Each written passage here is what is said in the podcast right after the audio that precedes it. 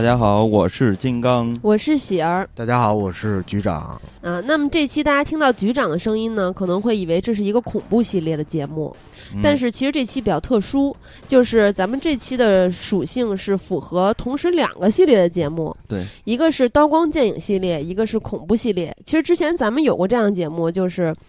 同时符合两个系列的这么一个属性，但我嗯记不清是哪期了，因为咱们做过的节目期数也比较多。这叫 crossover，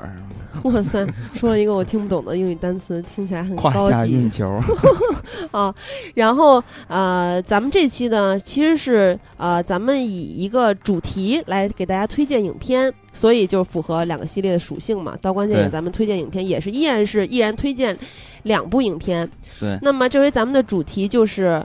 看的时候，嗯，包括看完之后长久的回味，会让你感到极其的愤怒和绝望的电影。对对对。嗯那么这期如果作为恐怖系列来说的话，也是比较特殊的一期，因为这是咱们少有的不聊鬼片的一期。嗯啊，所以说之前啊、有朋友留言嘛，说很喜欢恐怖系列，但是只敢听不敢看，嗯因为觉得自己胆儿是比较小，承受不了嗯啊。所以这期呢，我们推荐影片你也可以大胆的去看，因为主要还是以惊悚和悬疑为主。对，就是我们其实知道大家特别喜欢看这些惊悚悬疑片儿，嗯。对，我们在选择给大家推荐哪些影片的时候就非常的困难。为什么呢？嗯。因为大家都知道，咱们推荐影片的是尽量去找一些大家可能没有看过那些片的，所以呢，这回在选择这些影片的时候特别难找，因为我们查这个豆瓣上的看过的人数，就发现嗯。特别特别多，所以我们嗯。只能尽量的去满足，就是可能相对少小众一些的这样的片子。呃，对，而且其实从电影不聊开始到现在三年多的时间，马上就四年了，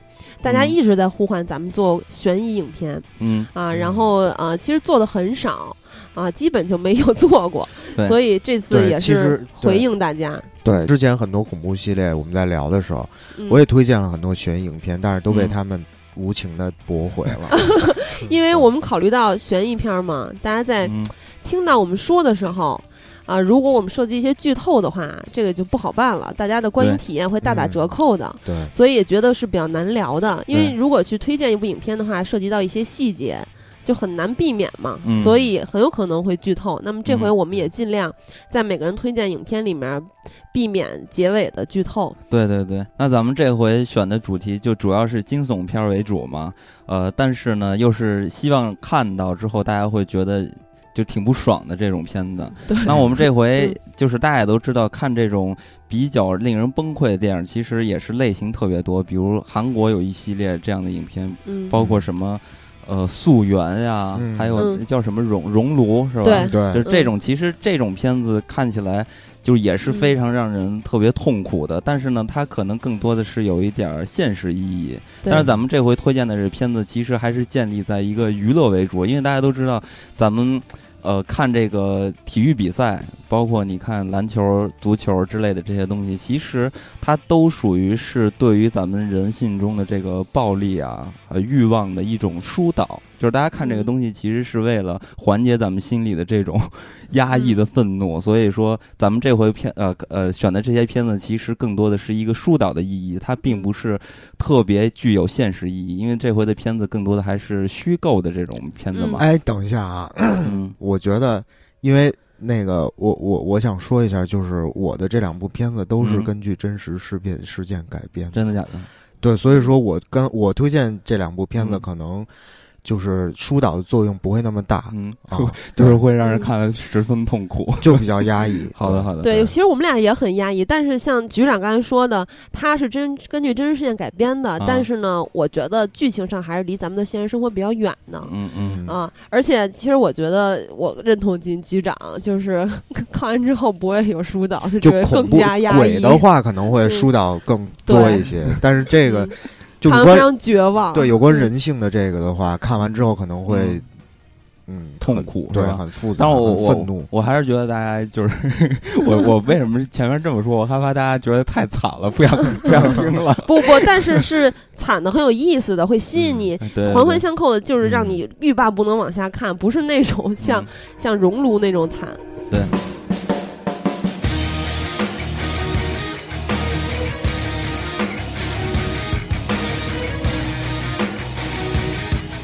所以呢，那就是首先还是由我来开始吧。然后，嗯，呃，我现在给大家推荐的第一部电影叫做《詹妮弗》。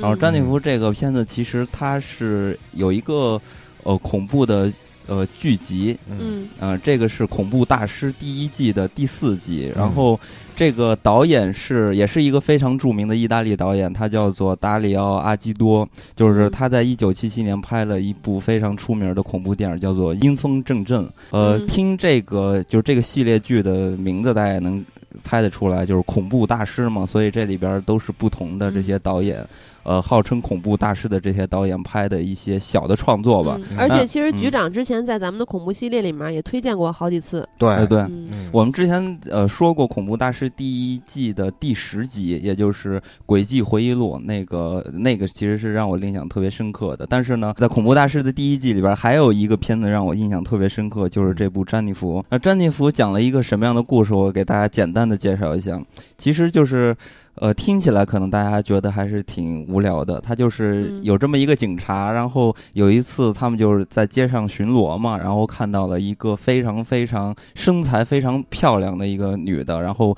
再被一个男的就是暴力对待，似乎这个男的要把这个女的杀掉，然后这个警察就为了救这个女的，然后就把要杀这个女的的这个男的给杀了，然后后面他才知道这个女的呃长得非常非常的丑陋，嗯。可以说她就是一个人生兽面，你知道吗？就是。嗯呃，非常非常的丑陋，但是他的身材是极其好的，所以呢，就让这个呃警察对他产生了一些欲望上的幻想。从此呢，他就和这个非常丑陋的美女，然后就两个人就开始 偷偷摸摸的，然后各种做爱呀、然后嗯过着一种非非人类的这么一个生活。对活。对，然后呢，故事就是这么展开的。然后具体发生什么，大家可以看一看。但是在这里边儿，我觉得，呃，为什么说这个片子让我觉得特别的难忘，主要是在于它这个片子所表达的这种人性。呃，最重要的就这个欲望方面的东西，我觉得让让我特别痛苦。为什么这么说呢？因为看这个影片的时候，大家也能感觉出来，就是这个詹妮弗，她其实象征的就是一个动物。呃，嗯包括她其实也不会说话，呃，而且呢，她就是吃吃东西也是吃生肉，比如嗯吃各种小动物啊，以致到在影片里边它还吃人。所以呢，它这些行为其实就跟咱们就是大自然中的这种狮子呀、老虎啊的行为其实一模一样的。嗯，吃人的那个剧照，大家可以先去看一下，对非常血腥。这个推荐其实就是比较重口吧，然后这里边有很多非常暴力的画面，然后暴力的同时呢，让人觉得最不舒服的并不是这些暴力的画面，最不舒服的是因为詹妮弗的这个。人设就是他长得非常的恐怖，让但是他身材特别好，然后勾引了这个男警察，然后跟他发生就是这种人兽一般的杂交的这些画面，让你会觉得特别不舒服。因为，呃，刚才也说到了，这个詹妮弗其实它就是一个动物，那咱们只是把它看成一个动物来说的话，其实它所表达出来的这种。呃，欲望的东西，其实它更多的是一种无属性的一种欲望。其实咱们的欲望其实本来是无属性的，是因为有了善和恶，所以呢，才对，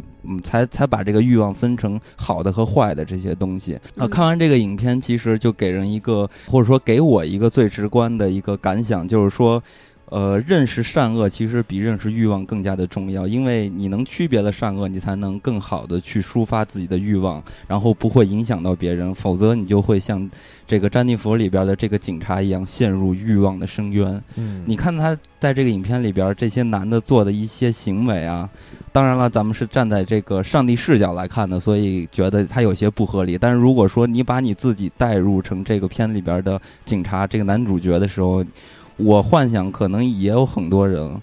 也会这样的就爱上詹妮弗的，因为他可能太诱人了。所以你面对你自己的欲望，其实你是无法控制的。嗯所以其实这不嗯是一种爱吧，应该是对性欲的渴望。就完全是一种欲望的发泄。对嗯所以呢，他就会做出一些非常在咱们常人来眼里看出来觉得不可能办到的事情。那嗯正好这些事情给大家展示出来，其实也是正好为了说出这个影片想告诉大家的这种主题嘛。嗯呃，而且包括这个影片的结局，其实大家看完之后，我就不给剧透了。看完之后，你会觉得陷入更加的痛苦。对，对就是金刚推荐这个 Jennifer，然后我再引申推荐一个，也是跟那个嗯詹妮弗有关系的一个嗯恐怖电影，它叫做《詹妮弗的肉体》。对，她也是啊，对，她这里边的这个主演就是演《变形金刚二》的女演员梅根·福克斯。对，嗯对，然后她的这个故非常性感，对嗯她的这个故事也，我不知道这詹妮弗，因为我没仔细查过，但是他好像是在欧美是一个比较有名的这么一个人设吧，对、嗯人设吧。然后詹妮弗的肉体的这个电影也是基于刚才金刚的那个故事，嗯呃，差不多，但是这个重口的感觉没有那个恐怖大师里边的詹妮弗要要重口啊。所以说，如果有一些呃受不了太刺激的这个听友们，可以先看一下詹妮弗的肉体。啊对对对，其实看过詹妮弗肉体的人应该比较多，或至少也听说过。对，金刚这回在就是跟我们对片单的时候，说到他这回要推荐的这里面这一集的名字的时候，我还联想到詹妮弗肉体，我还说为什么要推荐这个，拍的不怎么样。嗯嗯，但是其实感兴趣的朋友也可以找来看一看，因为嗯梅根·福克斯这个身材是极其的热辣和惹火嘛。对，然后后来在这个变形金刚这个系列的后面几部开始，然后再到往后，咱们也很少在大荧幕上看到他的身影了。忍者神龟，对，这个其实跟他。就是对于犹太人的一些言论呀，包括斯皮尔伯格封杀啊等等一些花边新闻是有关系的。嗯反正这咱也不细说了。反正在詹妮弗肉体里面可以看到他是吧，长得非嗯常。怎么说呀？他长得是是不是就不太像其他就那些金发碧眼啊，或者说是咖啡色或者黑色头发的女演员，长得很特别，然后身材嗯也特别让人喷血嗯啊、但是他其实跟金刚推荐这一集里面的詹妮弗是有很大区别的，在于样貌上，就是她长得也是很美的，身材当然也是跟詹妮弗一样，都非常的诱人，嗯但是这个长相还是呃有很大区别，而且想表达的东西也不太一样，对吧？对，嗯其实我记得在日本有一个漫画，就是富江嘛，嗯，那个就是大家都特别喜欢，相信很多人也看过。其实他也有点类似于詹妮弗这种感觉，就是说嗯。他也是通过自己的美貌，然后诱惑人，呃，然后去迫害人类之类的这些行为吧。但是呢，怎么也死不掉。对，但是他们和这个恐怖大师里边詹妮弗其实还是有一点不一样，尤其是在人设上。呃，首先是他们都是呃属于这个身材姣好，嗯呃，非常非常的诱惑。但是呢，呃，恐怖大师里边的詹妮弗，她的长相可其实是更加的恐怖一点，因为她完全就是一个丑八怪嘛。嗯呃，在人设方面，她更深层次的这个寓意是在于，呃，恐怖大师里边的这个詹妮弗，他把它做成了一个欲望的这种符号，就是把他嗯。把它变成了动物和兽性化。嗯，所以呢，大家在看这个影片的时候，我不知道大家看的时候会有什么感觉啊，但是我在看的时候，尤其是詹妮弗和这个警察在，就是他们在交配的这个场面，嗯。就让你会感觉有一点儿赏心悦目，因为在这个嗯影片里边，其实它并没有特别特别多的去展现詹妮弗的那个呃特别恶心的容貌，嗯。它更多的是展现的是詹妮弗的身材，就是非常充满了嗯肉欲的身材，呃所以呢，他们在这个就是 fuck 的这个画面中，你还会嗯。觉得哎。还挺刺激的，但所以现在是金刚就是时不时来两句英文，来锻炼自己，是吧？但但是呢，你你看的时候呢，你就你还是会能回过味儿来，就是说啊，嗯。这是詹妮弗啊，就是长得非常嗯。恐怖的一个野兽，嗯。包括他就是做爱时候的那个呻吟声，其实都跟那个野兽的嚎嚎叫一样，就是、啊，那这个太膈应人了，其他的其实还好。也许有人会喜欢的。对，喜欢看人兽杂交的朋友们，对，所以看完这个片子，就是可能会让你就是精神分裂，或者说嗯 生理上的反应就是阳痿，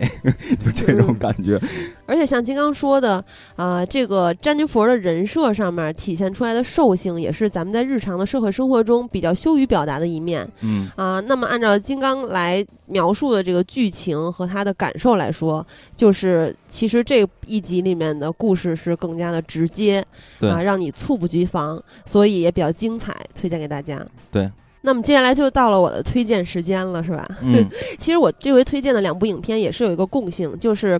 没有一惊一乍的画面和音效，都是那种细思恐极的故事。嗯就像我刚才说的，就是一直嚷嚷着害怕鬼片儿，只敢听恐怖系列，不敢看影片的朋友，都可以放心的观看，完全不用担心嗯啊。热爱恐怖片的朋友呢，也可以在悬疑惊悚的氛围里面找到刺激。那么嗯这两部影片的气氛都是很压抑的，而且随着悬念的铺开，本质是逐步揭开人心底的阴暗和丑恶。嗯那么就从第一部影片说起，它叫做《黑暗面》，大概讲了一个什么故事呢？就是两个想要爱而得不到爱的女人的故事。嗯围绕着这两个人有两条故事线。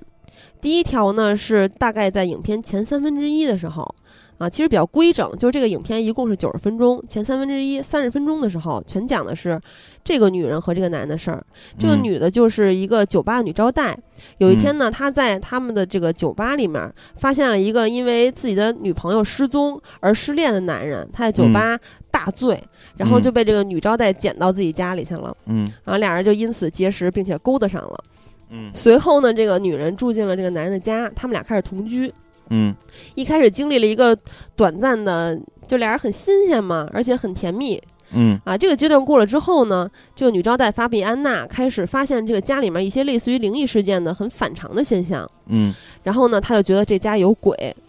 她觉得很很害怕。嗯，然后这个男的就觉得他这都是他的胡思乱想，不相信这个家是有鬼的，或者有一些嗯什么奇怪的事情发生。嗯然后另一条线呢，就是中间三分之一，也就是影片中间这三十分钟的故事，讲的就是这个男主角和他前女友贝伦的故事。嗯啊、这个男的是一个指挥家，然后呢，他接受了在哥伦比亚的一个指挥家的工作，他他们俩就一起从西班牙搬到了哥伦比亚，嗯住到了咱们在啊、第一段故事里面看到他们住的这个房子里。嗯然后呢，这个女的，就是他这个前女友贝伦，追随这个男的来到西班牙之后，他却发现这个男的的心思不再只是在他一个人身上了，嗯而是和他们乐团，因为他这是个交响乐团嘛，乐团里面有一个小提琴手，他俩玩暧昧了。然后呢，他就开始怀疑他自己抛下自己的生活，嗯那从西班牙过来跟他一就是追随他嘛，然后嗯这个选择是不是正确？还有他们两个之间的感情，其实已经也出现了不信任和危机了。嗯那么影片最后的三分之一讲的是什么呢？其实就是这两条线交织在了一起，嗯让我们惊讶于人性的阴暗，也就是嗯让我们最大的感受到人性是怎么一点一点的逐步的坠入黑暗面儿。嗯我觉得影片一开始的时候设一些陷阱，还挺有意思的，他会误导观众嘛。嗯比如说，这个前女友突然失踪的男人，嗯，你可以看到他的家里，这个前女友的洗漱和工作的东西都还在，不像是有预谋离开这个男人的。嗯但是他在跟现女友交谈啊，还有发生一些事情的时候，表述出来的这么一个状态，都是特别漠不关心的，嗯而且他急于摘干净和前女友的关系。那这个现女友女招待也就跟咱们一样，电视机前面的或者荧幕前面的观众是一样的，就开始怀疑这是不是一起凶杀案呀、嗯然后后来在这个房子里面出现的一些常理解释不了的状况呢，又开始让我们觉得这是一部前女友的鬼魂留在房子里，就想害现女友的这么一个特别鬼故事俗烂的鬼片儿。对，嗯然后就这个时候我还觉得挺失望的。那么大家再往后看呢，就会发现这个片子的场景设置是非常巧妙的，嗯而且导演在叙事的时候是特别清晰，而且又充满了讽刺的嗯呈现了一种结构，嗯就像刚才说的三分之一、三分之一和三分之一嘛。嗯然后就是它是用两个空间极其的接近，然后但是呢，互相就是有一方是看不到对方的。嗯那么这么一个空间和场景的设置，就变成了双视角的叙事。嗯就是前三分之一咱们看到的故事，在三分就是在这个中间三分之一，其实说白了就是重新又演了一遍，嗯但是是用两个人不同的视角，也就是这俩女的不同的视角来重新把这个故事交代了一遍。嗯所以就是前大半部分这个影片的重大的事件前后都是有对照的嗯啊，然后嗯，而且他俩的互动呢，就是我觉得这一点也是有一点隐喻的，就是嗯他俩只能通过敲水管子来沟通，我觉得也嗯很像阴阳相隔，虽然说。没有真正的阴阳相隔，毕竟不是一个鬼片儿嘛。但是给人一种感觉，就是两个人近在咫尺又远在天边。嗯，所以就是最后三分之一会给大家一个。呃嗯，就是反差吧，让大家嗯觉得真正好看的就是最后三分之一，是吧？对，而且其实他是在最后三分之一的一开始就已经把悬念全部都给解开了，然后这前面两条线在最后三分之一是有一个交汇的，然后就会发生一系列事件，让我们看到这两个女人，一个是虽然是在光明和自由的那一面，但是嗯。她慢慢的坠入了黑暗，嗯。然后她心里的一些阴暗的念头开始作祟，然后她就做了一些呃非常令人发指的事情。嗯而另一个女人呢，是一开始就对爱情很绝望了，嗯，因为就是很残忍，她在这个她自己所处的这个空间里面有出不去，然后呢，嗯她还被迫的看到了，也也就是咱们平常所说的男友找新欢秀恩爱，但是呢，她跟咱们不一样，她是全程都目睹，而且逃不开，从声音和画面都逃不开，嗯就其实说白了就是极其的绝望嘛。嗯，所以就是。男的看完这个影片都不想找女朋友了，是吗？就我觉得对于男的来说其实还好，主要是从女性的角度来看的话，因为这里面这个男性角色。就有很多人看完之后说他是一渣男，因为这两个女人都围绕着他，嗯而且在他不知情的情况下经历着一些惊心动魄的事情，嗯而且这些事情还对于爱情来说让人很黯然神伤、很绝望。嗯啊、但是呢，他却就已经不在这两个女人的这感情中了，他已经其实往前走了，又开始一段新的关系了。嗯，然后这两个女的还纠结在这块儿，然后非常的痛苦，然后逐渐的沉沦。嗯但是我觉得这个男的的角色，其实在现实生活中的爱情关系里面也是比较比较普遍的，就是所谓的精神出轨嘛，嗯就是一段不忠的感情。这个前女友还，呃，一开始抱一些希望，嗯，然后他想去通过对感情的校验，结果呢，不小心把自入自己置入了一个绝境嗯啊，而且就是一开始就经历了非常绝望的过程。嗯我觉得就是很我身边呢，呃，遇到过一些同学啊，包括上学时候的，或者说朋友。都有过这么一个状态，嗯，但一开始我看完这部电影，其实我觉得这个前女友，尤其是前女友，还真的挺 no 作 no die 的，嗯因为她就是出于对男友的考验而把自己置入了那样的一个绝境嘛。嗯我觉得就是在爱情的关系里面，如果发现我们现在的关系出现了危机，或者是解决不了了，那你面对的就是这样一个男的，你得到了他的爱，但他的爱就是不是只给你的，那么嗯是不是就考虑抽身离开这段感情？嗯去做一些无谓的挣扎，然后做一些试探性的行为，比如说，啊，那我如果死了怎么办呀？嗯我如果发生了一些事情，他是不是就会在意我、关注到我了？嗯这个其实都是没有意义的，而且只会伤害自己。嗯所以我觉得，就是有一些沉沦在爱情里，然后心里非常痛苦的人，看到嗯这个其实应该挺有感触的。嗯然后另外一个女性角色，我觉得也挺有代表性的，就是她其实，呃，从她生活的圈子，他接触的人，包括他的呃教养啊，他的学识啊，他的价值观啊等等，这一嗯切都跟他这个男主没有什么交集的。嗯。他们两个一开始搞在一起，主要也是因为床地之间的那种欢愉，嗯。他们两个其实是没有什么精神共鸣的。嗯。啊，然后呢，所谓的他跟这个男的在一起，多觉得他得到了他想要的生活，过着一种体面的爱情生活。嗯，但是呢，其实这样的爱情生活也是很让人窒息的，因为你在这种关系中呢，会充满了恐惧和不安，就怕嗯失去这个感情。嗯就是像就说白了吧，就是一种我是不是配得上你？我跟你嗯在一起很有压力。那我我跟你在一起的时候，就老觉得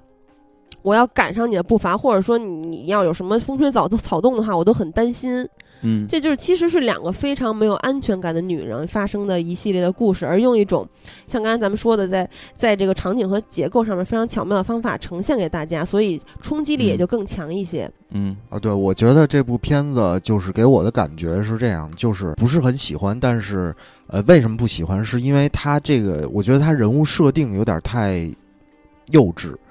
然后呢，但是他这影片值得推荐的地方，我认为啊，是他的紧张感足营造的还可以，嗯，然后节奏也还可以，因为嗯它双视角，就是内容就会比较丰满，嗯、所以值得看。嗯，而且其实这个影片是西班牙影片嘛，嗯，嗯其实就是前几年吧，我也接触了很多西班牙的恐怖片儿。有些片子其实它的利益都是比较高的，它并不像好莱坞那些血浆片儿一样，就是一个刺激你视觉的这么一个东西。包括呃之前那什么西班牙那妈妈什么之类的，它它其实更更多的还是建立在这种恐怖或者惊悚的这个元素上去给人讲一些道理吧。所以说，呃，西班牙的恐怖片儿其实看起来还和美国好莱坞的这些恐怖片儿不太一样，所以说，呃，大家没有太关注这些欧洲的这些恐怖片儿，或者是其他世界的恐怖片儿，我觉得也不妨一看。而且这个影片的评分儿真的特别高，在豆瓣上评分达到了八点一分儿。对，其实我觉得八点一分是有点高了，我觉得七点五、七点六是比较合适的。但是，嗯、像里面它一些巧妙设置还是很值得大家关注的。而且我觉得还有一点很重要，就是，嗯、虽然说我刚才说这两个女人其实代表了大概两类人，但是其实任何人在爱情关系里面都有一定程度上跟他们俩会产生共鸣。他们两个的情况其实是很普遍的，就是不安感嘛。就任何人在嗯爱情里面其实都有过这种感觉，嗯而且就是你看完影片之后会产生一种比较复杂的情绪，就是嗯，这三个人你都觉得他们有可以理解的地方。嗯而且他们逐渐的去坠入黑暗，或者说逐渐的去得到几一定程度的解脱，或者最嗯后到了一个绝望的状态，嗯都是你都觉得他是可以理解的。我想说我，我不是很理解前女友的那种状态。另外，就是那个男的和那个现女友，我都是可以理解的。对，啊，所以呢，对，其实最后就是身体上的欲望了嘛，前面嗯就是对于感情上面的一种渴求。嗯，所以呢，就是呃，大家正好可以自己去看一看，然后会有什么样的感受，大家可以自己去体验吧。好，那接下来到那个我推荐给大家的电影了。我这个嗯两部电影呢，都是根据真实事件改编的，在刚开始嗯也说过。然后我这两部电影儿，呃，看完了之后呢，你可能会非常非常的愤怒 啊，非常非常愤怒，就愤怒到想把自己家给砸了那种感觉啊。然后呢，第一部我推荐给大家，名字叫做《美国田园下的罪恶》。啊嗯啊，我推荐这部电影呢，它有很多个原因啊。第一个原因就是因为它里边有那个詹姆斯·弗兰克，嗯啊嗯，你的最爱是吧？对。嗯然后呢，它这部电影是什么意思呢？它讲的就是一个呃一个小女生寄养在，不是她不是寄养，就是她父母有事儿，然后把这个两个女两个女儿寄呃托付给托付给了一个呃人家，嗯。然后嗯这两个女女生在这个人家里边发生了一系列的罪恶的事情，嗯。是被罪恶，就是啊。他们就是被迫害，对，被折磨、嗯。被迫害的这么一个故事。嗯。然后看这个这个电影，我是完全不想给大家剧透的啊，因为嗯这个电影真的很好看。嗯，就是你看前十分钟，你大概就会被带入进去，然后你嗯。可能就会一直看到结尾，然后中间连停都不想停，然后就会嗯一直想砸东西、摔手机什么的。然后这个这个我看到有一个短评说的是欲憋闷难受，反正我不会再看第二次了。观影过程很痛苦，嗯真实事件的残酷远非故事可企及的。对无意识的集体的惩罚。嗯然后这个电影呢，它有一个呃，我看完我看完第二遍之后，我突然想到一个这个心理效应，嗯它叫做破窗效应。嗯就是什么意思呢？就是说，当一个一栋房子它的一扇窗户被砸破之后，嗯然后如果这个窗户没有人去修补它，那嗯这栋这栋房子另外的所有的窗户都在会很短的时间内被打破。嗯啊然后呢，这个呃呃呃，这对延伸到这个这个电影中是什么意思呢？就是说，呃，这个寄养家庭的这个母亲就是打破这第一扇窗户的人，嗯，然后接下来的这个状况就由就如同是。就是完全不可一发不可收拾的状况，嗯然后发生了这个惨剧，嗯嗯，然后影片的最后还有一个反转，这个反转虽然我看过一遍，但是我在第我我忘了看第二遍的时候依然感到很震惊，嗯对，所以说，呃，这个是非常非常值得推荐给大家的一部电影。嗯然后那个这部电影中，我还发现一小惊喜，就在我第二遍看的时候，嗯他呃，他其中有一个演员是那个伊万彼得斯，哦，你啊说快银是吗？对，快银。对对对对，然后呢我超，喜欢他。对，但是嗯这个这个男孩在这个《美国田园下罪恶》这部电影当中，是演一呃变态吗？不是，是演一个他那会儿是一小胖子，巨胖，特别胖，基本上认不出来哦。然后呃，对，然后大家可以就是去自己发现一下，嗯不知道能不能发现。哎，那我想问你一下，因为我没看过这部电影啊，嗯就是你看的时候，觉得最愤怒的是这些小女孩一步一步被折磨和这些折磨她的人的变态行径、丑恶的嘴脸吗？就是最痛苦的是在于这儿吧？呃，最痛苦的，对，其实就在于这儿，嗯而且这这帮人其实是完全不知道自己为什么要折磨这个女孩儿。就是说嗯他没有行为动机，但是他就干了一些令人发指的事情。对，嗯没错儿。哦，这个是特别诡异的一种。对但是这个东西其实是你可以理解到的，就是说你在思考的时候，你想到哦，他们真的是在无意识的状态下就做出这么令人发指的事情。嗯其实那你说这个其实就是更恐怖。对，当就是比如说当咱们每一个人处于那些折磨人的那个，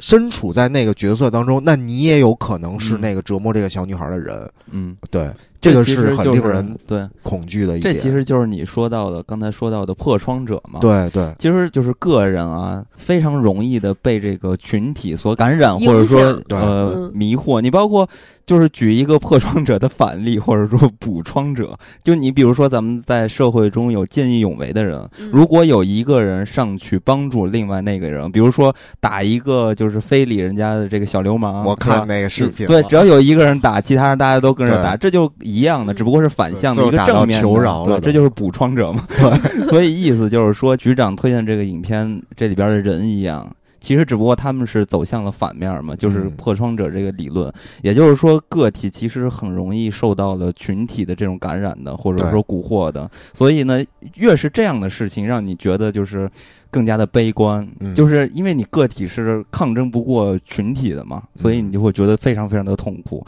呃，再加上这个影片又是有一点儿这种真实事件的这种属性，所以就觉得非常非常的痛苦。呃，但是呢，就是大家看这些影片的时候啊，尤其是真事件改编的这些影片，大家就是经常会就是深陷其中不能自拔吧，就是太痛苦了。但其实还是要给大家提个醒，就是这种真事件改编的电影儿。其实更多的这些事件还是一个个案，就是大家不要以嗯偏概全。你看了这个，看了这么一部非常 让人 不舒服的电影，然后就觉得社会或者世界非常的黑暗，我觉得嗯也不要有这种感觉状态出现吧。但是也免不了有些人就特别喜欢看这种施虐者的电影，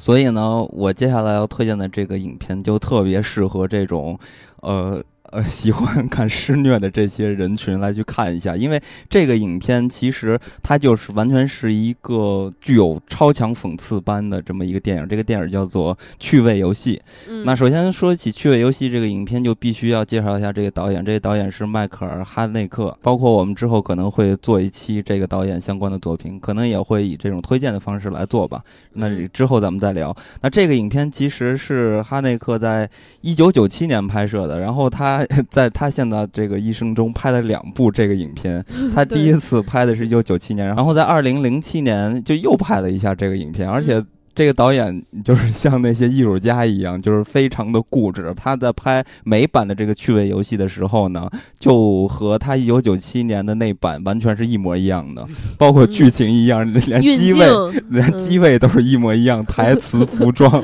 场景全部都一模一样。所以这个影片你可以看得出来，这个导演就是非常的，呃，怎么说呢？他本身也不是一个商业属性的导演嘛，所以你可以看出来非常有意思吧这件事情。呃，话说回来，那这么一个导演再去拍这么样一个。呃，具有这种类型片气质的，或者说有这种商业属性的、娱乐属性的这样的片子的时候，那必然就和大家看到的好莱坞出品的那些电影是不太一样的。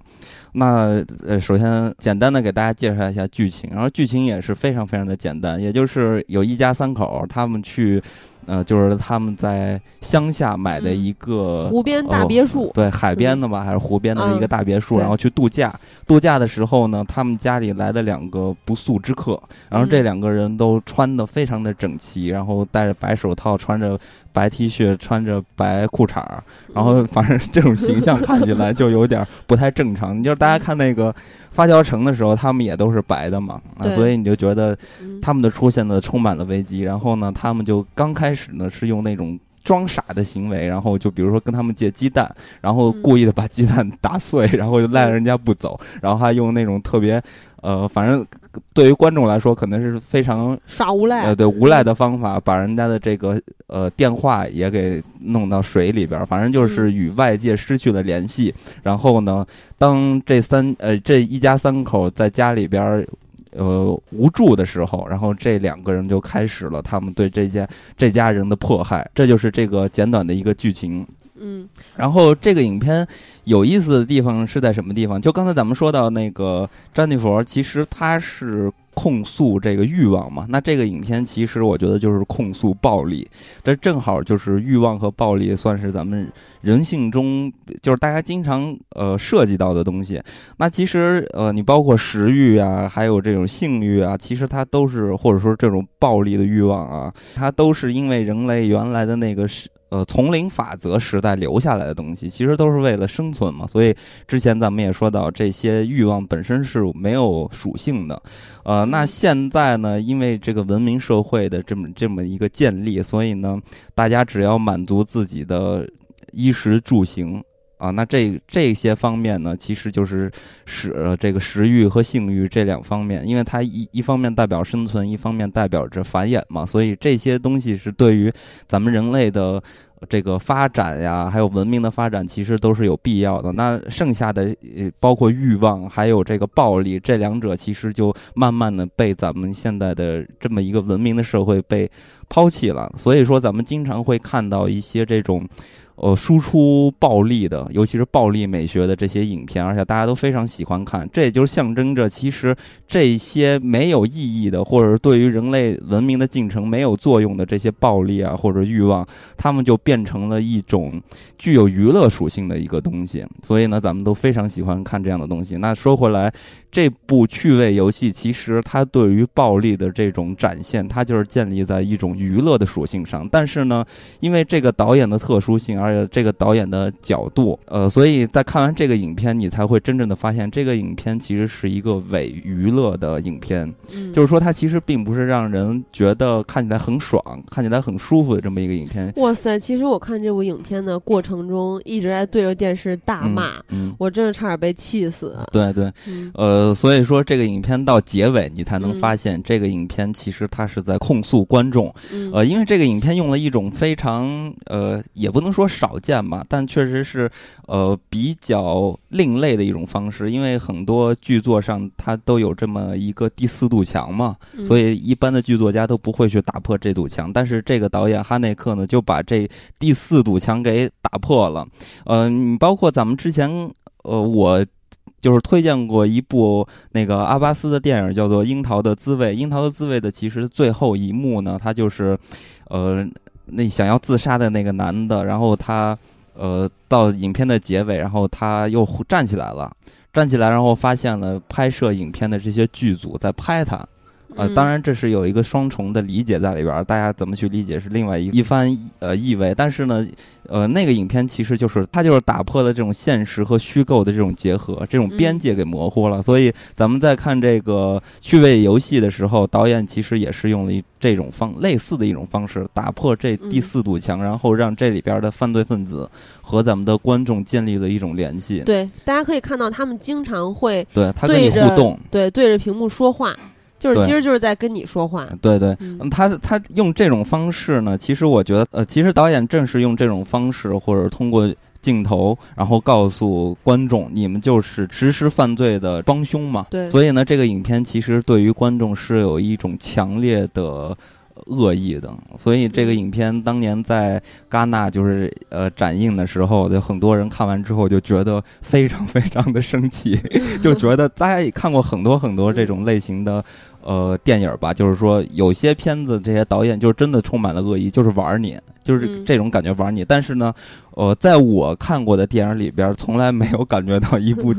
这个电影突就是透露出来的这种恶意能超过趣味游戏，因为这个影片就完全是玩你，而且这种玩是没有任何理由的，就玩你，而且他是告诉你我就是玩你，你就得接忍受，就是这种感觉。我记得特别清楚，就是有一幕，这两个加害者里面其中一个人对着屏幕，也就是外面的我们说。到现在难道就结束了吗？你们肯定还不满意。对，那我们就继续来进行一些更恶劣的行径，大概就是这个意思啊，就是说让你们更爽，对是吧？更刺激。对，因为满足你们。对，因为其实大家也都知道，大家喜欢看恐怖片的或者重口味电影的人，其实都特别喜欢看这里边血腥暴力的场面。嗯，就是你越血腥越暴力，或者这种故事越离奇，大家就越喜欢看。那这种片子诞生，其实就是因为观众喜欢看嘛，所以才会一直延续下去。那这个影片趣味游戏，它正好就是导演站在了反面，告诉你，正是因为你们这样的行为，才变成了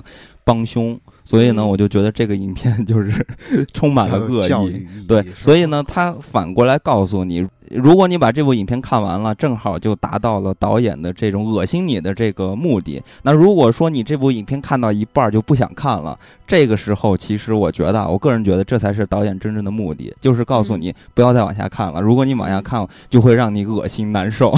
所以 就是这种片子非常非常的另类。所以呢，这个影片非常有趣，呃，名字也叫做趣味游戏嘛。而包括这里边，它也有一些台词吧，在影片的结尾，它有一些台词也。呃，告诉你一些道理，呃，比如虚构和现实之间的一些关系，然后还有观众站在的这个立场，其实都对于这个影片的故事的走向。它都是有一定推动作用的，所以我觉得这个影片的妙就妙在这个地方。那当然了，这个影片也正是因为它这种非常离奇的、奇怪的这种口味吧，所以让它，呃，怎么说呢？这个影片的评分其实就比较一般吧，七点多分。但是在我的心里，我觉得这个影片还是很值得推荐给大家的，所以在这里就是推荐给大家看一看。嗯，其实我作为就是媒体的从业者，我感觉到也不光是对观众的一种讽刺，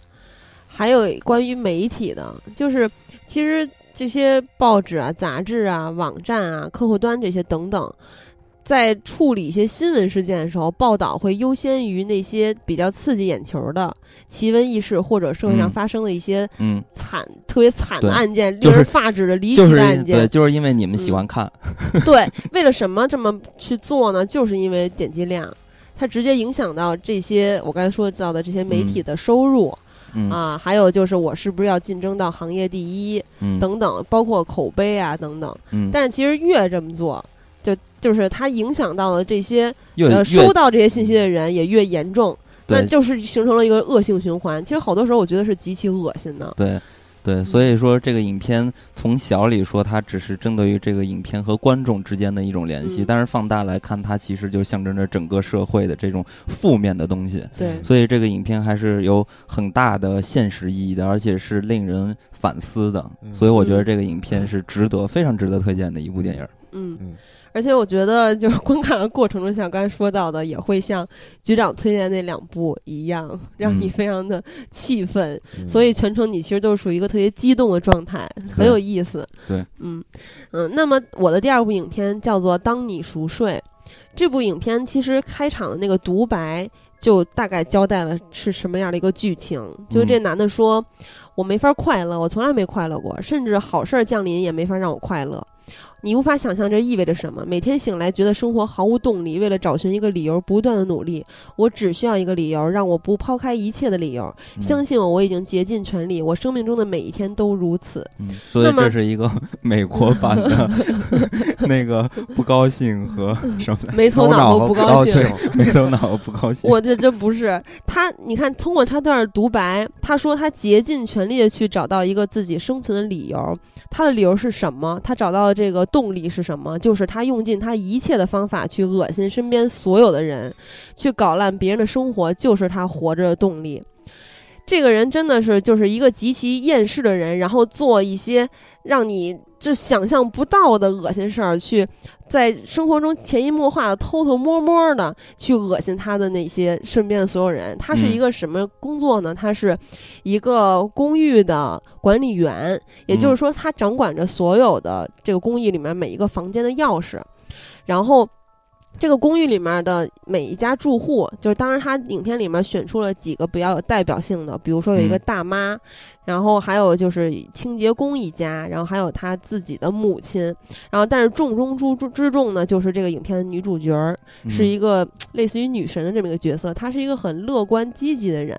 啊，长得也挺漂亮的，身材也不错，然后干着一份不错的工作，每天都生活的很快乐。那么这个人在男主角眼里就是一个最大的眼中钉，因为他希望他身边的一切人都不快乐。用咱们最普遍的那句话说的就是。我知道你过得不好，我就放心了。哎，你记得咱们看那个《银河漫游指南》里边有一个史上最忧郁机器人，他有个大招，就是把所有人都变得非常的忧郁。对，对，这其实我觉得这真的就是现实版的。哎，我突然想到那个那个《海贼王》里边也有一个恶魔果实的能力，就是一个穿粉粉色衣服，拿一个小粉伞的嗯。小女孩儿，然后她嗯。可以把人变得特别的消极。颓废，对对对对对。对，那 小女孩特逗，嗯，所以说这个人如果有了刚才你说到恶魔果实，或者说金刚说的那大招儿的话，他就肯定特别高兴，嗯。因为这个刚才咱们说到这个女主角，也就是这个女神。她怎么去折腾他，他都还挺高兴的，嗯所以他就陷入了极度的痛苦和绝望。嗯就是我他们要搞烂你的生活，但是呢，我怎么恶心你？我往你的护肤品里面加那种各种那个化学物品，导致你的皮肤过敏。嗯然后呢，我我把你妈妈留给你的这个手表，你特别珍爱的宝贝，给你搞坏。然后我就把你们家弄得乱七八糟，然后让你每天早上起来都精神颓废，就是感觉四肢无力。但是你收拾收拾拾掇拾掇心情，哎，打扮打扮，你出来又挺高兴的。就每当他问这个女的你今天怎么样时候，女的一说我、今天还挺好的，不错啊，嗯，他就特别不爽，这人太变态了，我 这人 特别特别逗。然后，呃，具体的一些细节，就是他怎么去折腾这些人呢？就是特别精彩，大家可以自己去看，咱们就不过多的剧透了。嗯呃，其中有三个桥段，就是这个其实也不算剧透吧，但是就是非常精彩，特别想跟大家分享，我特别喜欢。就是第一个是算一个画面吧，也不算一个嗯桥段，就是他在这个女神出卧室关灯的时候，嗯，看着这个女神的背影，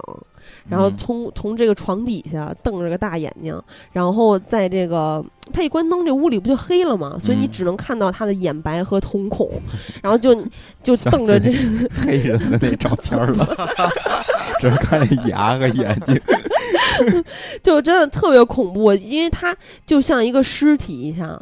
他一嗯动不动的盯着这个女的，然后嗯每天潜伏在人家的家里，趁人家睡着之后给人家迷晕，然后从身体上、精神上各方面的去侵犯和折磨人家。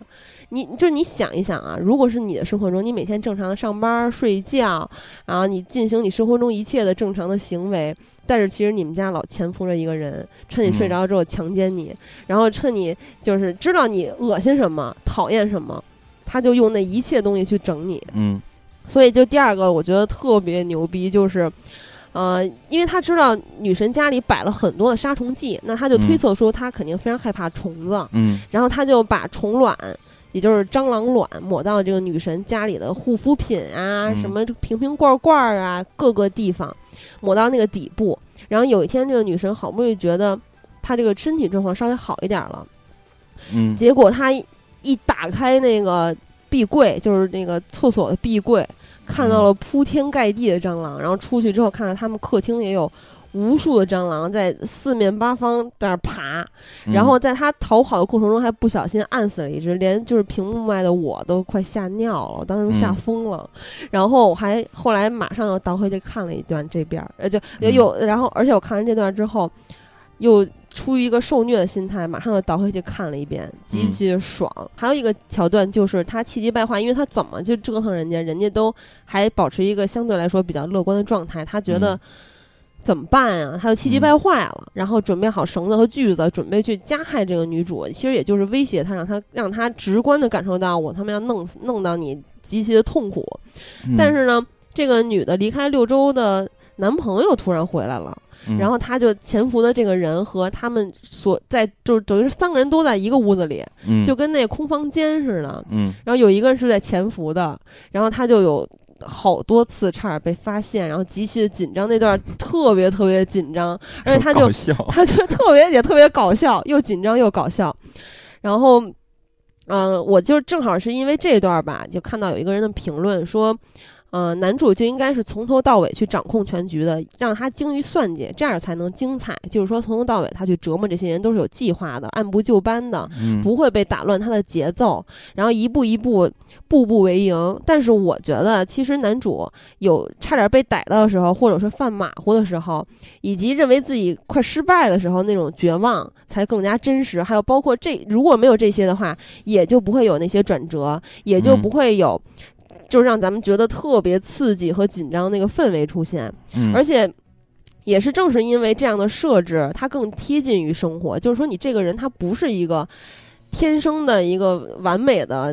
就是变态，他就像就像那些比如说《沉默的羔羊》里面变态杀人狂一样，对吧？嗯吃人的那谁汉尼拔一样，嗯他就是他跟你普通人一样，只不过他是你之中的一个变态，而他就生活在你的周围，这个嗯绝对是细思恐极的。嗯，哎，就跟那之前嗯那个白银杀人案一样嘛，当时破解了之后才知道，其实他就是在一个小学边上开一小卖铺，对，而而且就是感觉生活中处处。呃，嗯就是潜伏着很多危机。对这个人也是，就是他平时对待这些住户都是彬彬有礼的，而且很热心的一个感觉，大家都很喜欢他。但是嗯其实你不知道，他就是你身边的一个潜伏着的变我也想到。一个案子，就是有一个人，他往邻居家的门儿上面抹屎，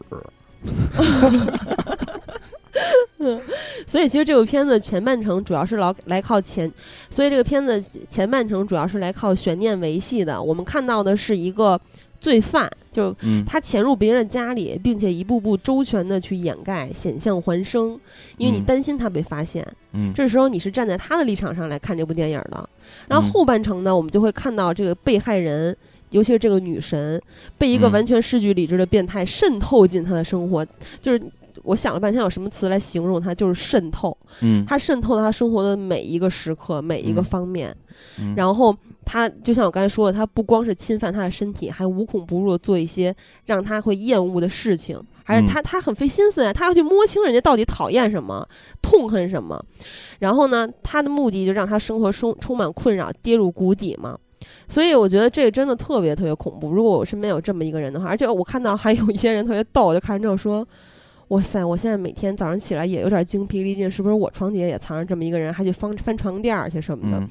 然后我觉得，其实就这部影片整个营造的氛围，尤其是那几个重点桥段的那种紧张和刺激，远远胜过那种就是咱们常见的恐怖片儿，一波嗯接一波。这一波过去之后，下一波等着你，你都知道这儿快来了，因为音效变了。嗯，然后这个时候肯定就会有一幕非常有视觉冲击的一个血腥的或者是吓人的大鬼出现。嗯然后，呃，而且这个影片其实代入感也是相当强的。随着临近影片的尾声，大家可以看到这个男主就是这个变态，他逐渐的失控了，因为这是他第一次觉得。他遇到了一个极大的挑战，而且他也遇到了，同时他也是一个生活中一个极大的动力。嗯，他如果能把他给征服了的话，对于他来说就就完全不同嘛。嗯然后他随着他的失控，观众也会逐渐的失控，嗯情绪会完全的被调动，这就是导演和编剧的轨迹了嘛。嗯大家具体的可以去看完这个片子再感受。其实你说这个我还挺想看的，就真的特别变态，犯贱，他应该是有一个幽默的东西在里边儿的，对，就是有一种恶趣味，就跟你因为喜儿说的这个电影介绍这个剧情，嗯让我联想到那个勺子杀人狂，嗯就非常的无奈，不有你嗯人天上拿着勺子敲你脑袋，就就是也是想把你整的非常的不开心。对，但是那个相对来说氛围还是轻松一些。就是嗯其实我刚刚跟你说到，你觉得有些地方很逗，但当时我都没有笑，嗯，因为当时我是完全他比较尴尬和囧的点的时候，我都被他那个紧张的氛围嗯给完全把这些掩盖掉了。嗯所以我就是还有我在全程极其的生气，差点也是差点气死。而且这个影片其实，在结尾的时候也有一个小的爆点吧，嗯其实不能说是反转，但是绝对是一个爆点。就是他其实，在后半程的时候也给过你几次机会，让你去站在女主的这个角度上去，希望她能够脱离她的魔爪。然后，但是你嗯随着剧情的深入，会发现他去逐渐的击破你的希望，然后嗯让你和女主一起陷入绝望。嗯，所以这个影片其实还 就是呃引起了我很多的好奇。对，非常有意思。嗯好，那接下来这部影片就是我觉得是本期节目里边最愤怒的一个影片了，对，就是你可能在全程就会一边骂，然后一边打，就甚至会打你身边的人的这种感觉的影片。它这个我我这第二部片子，它叫做《伊甸湖》嗯啊，它评分七点五分，并嗯不算特别的高。嗯但是这部片子主要的内容是有关于青少年犯罪的这么一个题材嗯啊。然后这部片子它的这个先说导演吧，它的导演叫做呃詹姆斯呃瓦特金斯嗯啊。这部导演这个导演呢，我查了一下，他是这个《黑镜子》第三季里边其中的一个导演。黑镜的系列，大家我觉得都应该只要听说过，一非常非常厉害嗯的系列啊，没看过人也可以看一下。然后他呢，还是这个《黑暗侵袭》第二部的副导演和编剧。嗯呃，《黑暗侵袭》，我觉得呃，如果了解恐怖片的人也也会对也会知道，《黑暗侵袭一》也是一个令人比较令人绝望的一部恐怖片。那里边儿《黑暗侵袭》里边山洞里边儿的人长得跟嗯咕噜姆似的。对，嗯，其实我本来有考虑推荐《黑暗侵袭》，嗯，嗯，但是知道人太就是大家看过的太多，对，应该都看过、嗯啊。然后《伊甸湖》呢，这个一个主演呢就是法沙。这个嗯片子我在当时看的时候还不知道法沙，然后我在刚就是第二次看的时候才知道。嗯那这部片子的看点呢，其实就是呃，一个是刚才说到青少年犯罪，还有一个说的就是你可以呃看到法沙被无情的虐待的这么一个过程，这可能会引起。有些人的不适，也可能会引起有些人的兴奋。嗯然后呢，嗯，这里边呢，呃，为什么会愤怒呢？就是因为这里边的虐待和一些施暴的行为，因为是青少年，所以其实他并不是一个呃有主观去。去去，就是说，我要去杀了这个人，我要去虐待这个人。青少年的犯罪，他可能比较趋向于，就是啊，我觉得干这件事儿会有意思，寻找刺激，对我对，就是寻找刺激这么一个过程，所以你会觉得哦，这那这件事儿其实可以降临在任何人身上，嗯也就是说，青少年寻找下手的目标，其实它是没有一个随机的，对，它是有随机性的啊，这个可能是会令观众比较绝望的一点。然后呃，介绍一下这个的剧情啊，然后这部剧的大概意思就是。这个男女主角两个人去一个小村子度假，嗯然后这个村子里边它有一个呃湖，叫做伊甸湖嗯公园吧。然后呢，他们在这个度假过程中呢，就遇到了一群无所事事的这么一一一帮青少年，青少农民青少年，然后呢，呃，这帮青少年就等于说是闲的没事儿干，然后就开始找茬儿。嗯然后这个法沙呢，他又并不是一个特别理智的人，嗯，然后结果就被搞死了。对啊哎，，别死啊！然后结果就被重要是那女的。啊就被这帮青少年给搞搞了。嗯然后呢呃，不是那种搞啊，是折磨的那种搞。对，嗯。然后呢，呃呃，这个这个影片呢，也有一个最终也是有一个大反转，嗯，然后就是发生是发生在这个女主身上的啊，嗯。然后这个具体她是怎么反转的，以及这个女主角她到底这个呃在法沙被迫害之后又遭受了什么样的事情呢？嗯，我觉得可以，你这好像走进科学。大家可以自己去发掘一下。然后这这个里边呢，我呃就是引引申一个现在一个社会事件，就前一段时间我看到一新闻，就是说我忘了具体哪个地区了啊，有八个人杀了一个人，然后在八年之后。啊，我忘了是几个人了啊，反正一一帮青少年杀了一个人，然后在八年之后，警方破案了。嗯然后他们在杀这个人，然后他们的理由说只是为了练胆儿。嗯嗯啊，所以说就是跟这个剧情很像嘛。这是一个嗯中国的事儿啊，中国的新闻。看到这个，这个这个片子，呃，呃评论基本上都是睡觉前看这部电影，简直就是自我精神折磨什么的。嗯然后呃，就是说看完了并不觉得。就是像看恐怖片那样会有舒心的感觉，嗯，反而会感觉到一种这个心灵被虐待，然后非常嗯气愤和郁闷纠结的这种情绪。嗯啊，然后呢，还有人说导演你赶紧拍续集，然后让这个这这帮贱娃赶紧遇到一个 惹到一个情侣杀人狂。对，对，其实呃局长说的这个影片，我相信很多人都看过吧。你其实局长介绍这档影片，其实我都看过，但是就是看的比较早，然后具体都没有什么印象了。嗯嗯，但是呢，就是话说回来，就是那个趣味游戏，我也是将近七八年前看的，但是那个结局一直在我心里念念不忘。但是话说回来，就是可能这种程度上还是不一样的。如果单说这种就是这种呃崩溃的状态，确实这个伊甸湖看起来真的是让人特别的不爽。，对，嗯，嗯就简直你咬牙切齿了都。嗯而且这部片子其实出于我个人的兴趣，我在看完剧情之后，就一直把它尘封了，不敢看。然后，呃，但是我想问一下，就是这个片子里面有没有出现过一些有希望的地方？就是给你一些希望，然后粉碎你的希有望。有有有，嗯，那我其实最讨厌这种的，就是给你一两次希望，然后又去粉碎，那肯定会加深你的绝望啊。对对，完全最后就是这样。然后还有一句话就是。充分印证了这个“虎父无犬子”的这么一个话，当然是从反面印印证的啊。就最后就上梁不正下梁歪。对，最后你能感觉到什么样的父母就会造造就出什么样的孩子。对，嗯，哇塞，这个剧透太严重了。不过，不过我相信这个影片确实。也无所谓了，因为知名度太高了。这个影片，嗯，其实我原来都不都不认识这个“电”字，读“电”，我们都看过了。什么？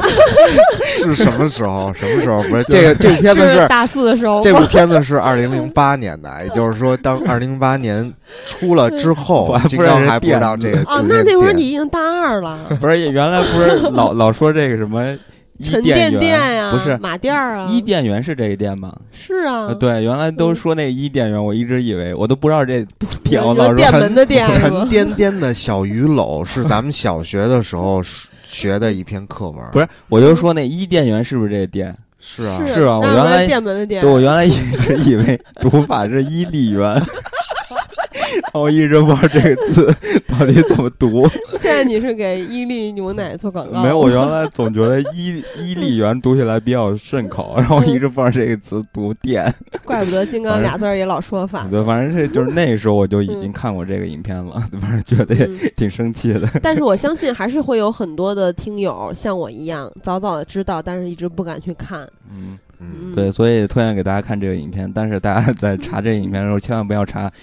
伊利园、伊利湖，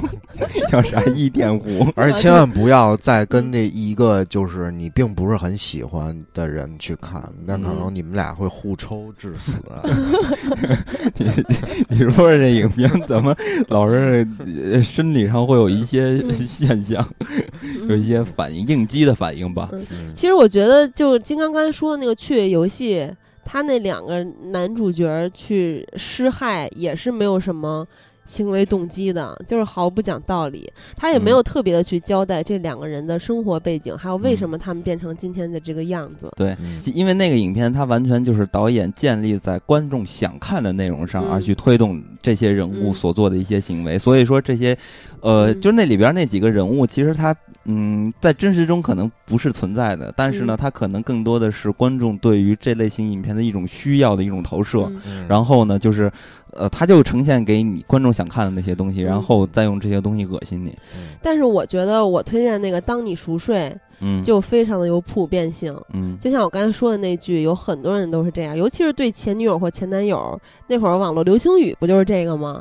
那我知道你过得不好，就放心了。嗯，啊，就有很多人都是这样。其实说浅一点的话，这种人他会在背后去说别人的坏话，然后会去。做一些事情，让让就企图希望别人也去讨厌他讨厌的这个人，嗯，或者是就是改呃呃，但是一般的话，咱们生活中接触到的这些人是比较有心机的人嘛，嗯。啊，他们都是只针对某一个人或两个人，这个人就是希望他身边出现的一切人都过得不好，嗯啊，这个所以就升级成为了一种极致的变态，嗯，所以呢，反正咱们这回说的这六部电影其实都是。观赏性都是非常足的，但是呢，就是可能看完之后大家心里会不太舒服。但是我还是就是觉得大家看这些东西的时候，还尽量的是带有一种呃疏通的、疏通你这欲望上的一些东西的角度来看。就是看完之后不要有过多复杂的心理活动，因为这些故事其实它都是有一些启迪性在的。我觉得大家关注点可以。